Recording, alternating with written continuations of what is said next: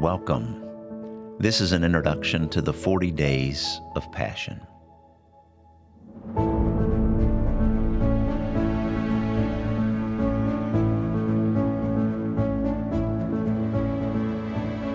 We at Freedom Church have decided to take some time to seek the Lord for 40 days. And the conclusion of our 40 days will be on Good Friday, where we will gather together in our sanctuary and worship the Lord and celebrate what the Lord has done.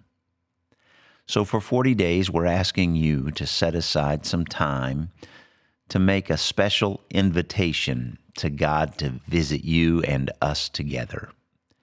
That means we're asking you to fast something or many things that may distract you from what God needs to speak or say or do in your life or those around you. Some of you need to fast social media. Some of you need to fast the news. Some of you need to fast some other things. And I just want to encourage you to listen to the Lord and set aside some things that preoccupy your mind so you can re engage with God during these 40 days.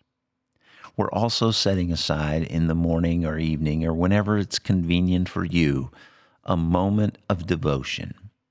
For 40 days, you will be able to listen to a podcast, 40 Days of Passion, brought to you by the staff members of Freedom Church.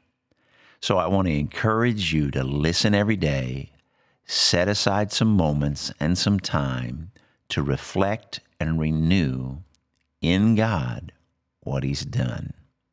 We're going to cover the last seven days of Jesus' life in these 40 days through the Scripture. I hope you'll take the time to allow God to speak to you, to move in your heart and your life, and may God do something supernatural for all of us during these 40 days. So let's begin and let's finish with Good Friday, night of worship, to celebrate what God has done.